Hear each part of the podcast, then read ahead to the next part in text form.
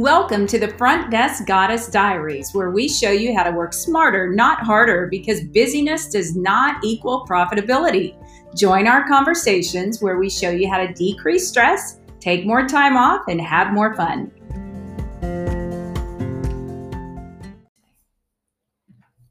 Hi, my name is Amy. I am a personal practice coach for the Brady Group, and I've been in your shoes. I have the pleasure of working with dental practices across the globe. And you know what I've discovered? Everyone has the same challenges. I'm excited to share wisdom that I've gained through great dental practices just like yours. So, Kathleen's back with me today. Hello, Amy. I'm so happy to be back. It's been a while. I know, I know. And I have to just clarify something really quick. So many of you have commented on our announcement that Kathleen is the newest Brady Group team member. She's actually been with us for about six months, and I'm just a little behind. no, no, no, no. Such a sweet introduction. And I'm just happy to be a part of the Brady Group. And I can't wait to hopefully get to meet a lot of you guys in Salt Lake City um, in April. I cannot wait. Amy's been telling me all the great things and the, the just everybody that I get to meet, and I can't wait. We are excited. We are going to have a, or we've got a lot of people coming that, um, anyway, it's many of them, great. it's our first live event. So it's going to be, be great. great. Okay, Amy, what are we talking about today? Drum roll. What's our topic? All right. So today we're going to talk about how we can create value for our patients because I hear that question all the time. And the thing that we need to understand, first of all, is that uh, what what our patients really care about, and then we can create a plan based on that value system. Okay. So what do people really want? I'll tell you what they don't want, Kathleen. They do not want crowns. What? No. They don't want root canals. Stop. You're kidding me. Implants. And they don't want scaling and root planing. Mm, well, yeah. So may, you might have something there. I don't know. Well, let me ask you this from a patient point of view, what do you think patients are considering when they're trying to make decisions about their dentistry? Well, I know when I go to the dentist, um, my first thing is, okay, is this going to hurt? How long is this going to take? Do I need to, you know, take off work, have someone pick up the kids? How how much is it going to cost me? Am I still going to be able to get that new purse that I want, or am I going to have to worry about my dental bill?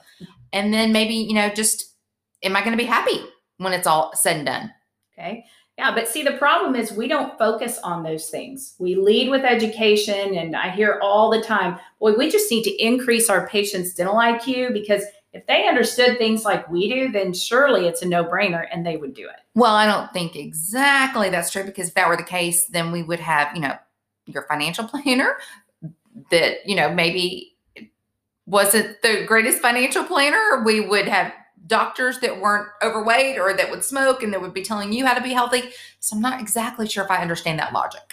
Uh, in fact, interesting you say that because uh, how do you, how many dentists do you suppose, what percentage do you suppose floss regularly? Well, I would hope that they all would because since they're telling me that I need to floss every day. That's right. Um, but believe it or not, several years ago, Dr. Brady attended a, a clinical CE course and several dentists were there and they actually surveyed the dentists. And guess what percentage say that they floss regularly? 99%? Actually, it was the same as the general population. Um, so see, if, yeah, I mean, if do as I say, not as I do. That's right. If education works, then what the heck, you know? I mean, uh, mm-hmm. uh, then dentists and hygienists and people that work in dentistry shouldn't have periodontal disease, shouldn't have cavities, shouldn't mm-hmm. eat things with sugar. Uh, but we know that's not the case. Right. So I'm not saying education isn't important, guys, but when we talk about creating value for patients, we focus too much on education. Uh, whereas we should be focusing on what the patient values. Mm-hmm. Maybe they want to avoid pain. Maybe they want to keep their teeth, or, you know, it could be time. Maybe they're just super busy and don't want to spend a lot of time at the dentist. Uh, sometimes it could be, gosh, I, I, you know, have a limited discretionary income and I just want to make sure the money I do spend is uh, put to good use. So, why do you think that dentists and hygienists and assistants spend so much time educating and explaining? Well, that's how we're brought up, first of all. That's how we've all been trained. It's our frame of reference. Uh, and again, I'm, I'm not saying we should ditch education. We mm-hmm. just need to understand where that falls in the process. In fact, guys, I, I'm going to drop a bombshell here. Education is not part of the decision making process. Write that down, people yeah, patients don't um, you know, uh, say, oh, yeah, that makes perfect sense. Sign me up. Here's a check. Um, I'm not saying that that isn't an influence. It certainly mm-hmm. can be, but that's not where we should lead. We need to get out of our frame of reference and get into our patient's frame of reference and understand their perspective. And that's the only way we're going to mm-hmm. be able to assist them and and help them build value for what we can do for them. Well, what if we started by finding out why the actual patients come in to begin with? And maybe if we can find out why that is, why they want to get their teeth cleaned, it would maybe establish some groundwork going forward. Okay. Well, a lot of people would say, you know, in fact, I heard this the other day when I, you know, uh, suggested they just ask patients, tell me why you want to get your teeth cleaned. They said, well, it's because they get two free cleanings a year. Well, I can think of a lot of, you know, things that things that being right, Amy, in Rockwall, Texas, that are free. but are they important just because they're free? Yeah, I mean, are we going to run out the door and just go do them? You know, take a couple of hours off work and uh, you know, no, we're not. It, there has to be some motivation, some value in uh, doing things just because they are free.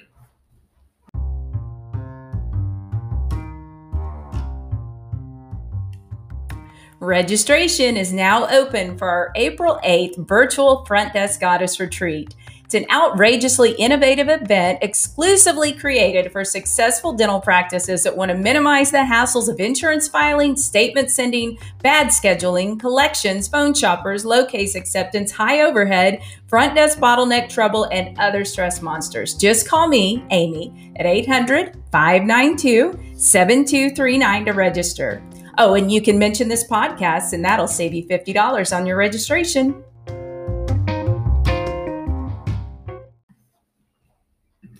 All right. So people make their decisions emotionally. In fact, we all make our decisions um, on how to spend our money emotionally. Okay. So, Amy, I mean, I'm a bargain shopper. So, what about the people that just shop around for the best possible price?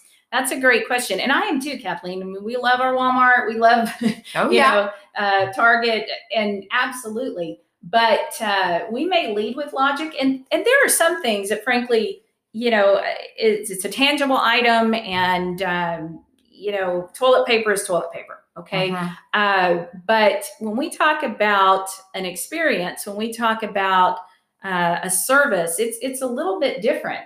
And, um, you know, we may lead with logic. You talk about a fee shopper, they may call and their leading question is, how much is a crown? But mm-hmm. ultimately, believe it or not, most of them will make their decision based on how they felt in the phone call not necessarily how much your crown happens to be. And we've we've talked okay. about how to handle that question.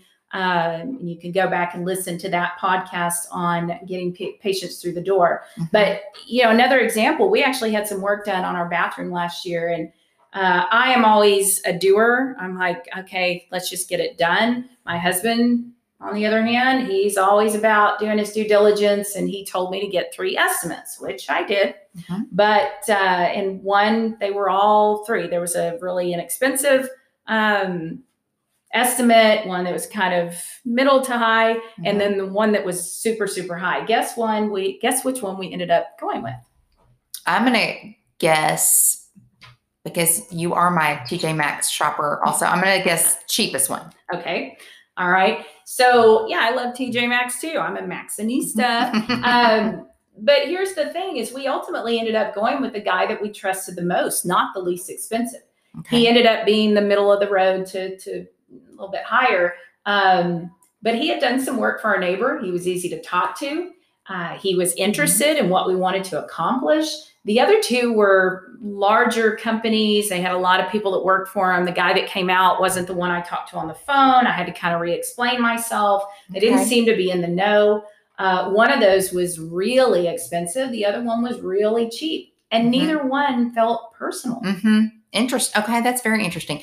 Okay, so if a practice is used to leading with education, and this is kind of a newer concept, where can you start? Well, I think just trying to lead with a question. And we do a lot of role playing in this realm. And, mm-hmm. you know, if we were to just talk nuts and bolts here, um, let's say you're talking to a patient over the phone. Instead of saying, here's what we do on all new patient visits, or you need to plan on two hours because we do a very thorough exam, blah, blah, blah. Mm-hmm. Instead of that, what if we just said, What are you looking for in a dental office? Or other than a cleaning, what do you want to accomplish?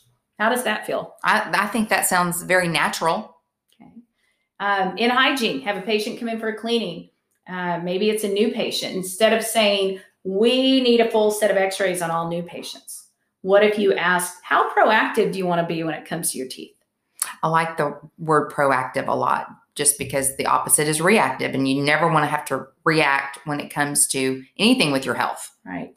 And so, you know, if a patient's receptive there and say, oh, yeah, well, I want to be proactive, mm-hmm. uh, then we ask permission. Okay, great. Mm-hmm. So, in order to help you catch things early, make sure you don't have any surprises, uh, great resource we have for, for that are, are x rays. Is it okay if we do that today? Um, then we look mm-hmm. at maybe it's an assistant in a limited exam. And instead of uh, saying, well, you know what? Yeah, we, we can fix this tooth, but what we really need to do is get you back for a complete exam and x rays. Uh, try this instead. What if we can prevent this from happening again? Would you like for us to take a look at the rest of your teeth to see if, and we can catch things early so you don't have any more surprises? Um, see, patients don't like uh, to be told again what they need to do. And we've talked about that so often. And so, you know, again, back to your question, Kathleen, let's just start asking questions instead of leading with mm-hmm. what they need to do. I love that.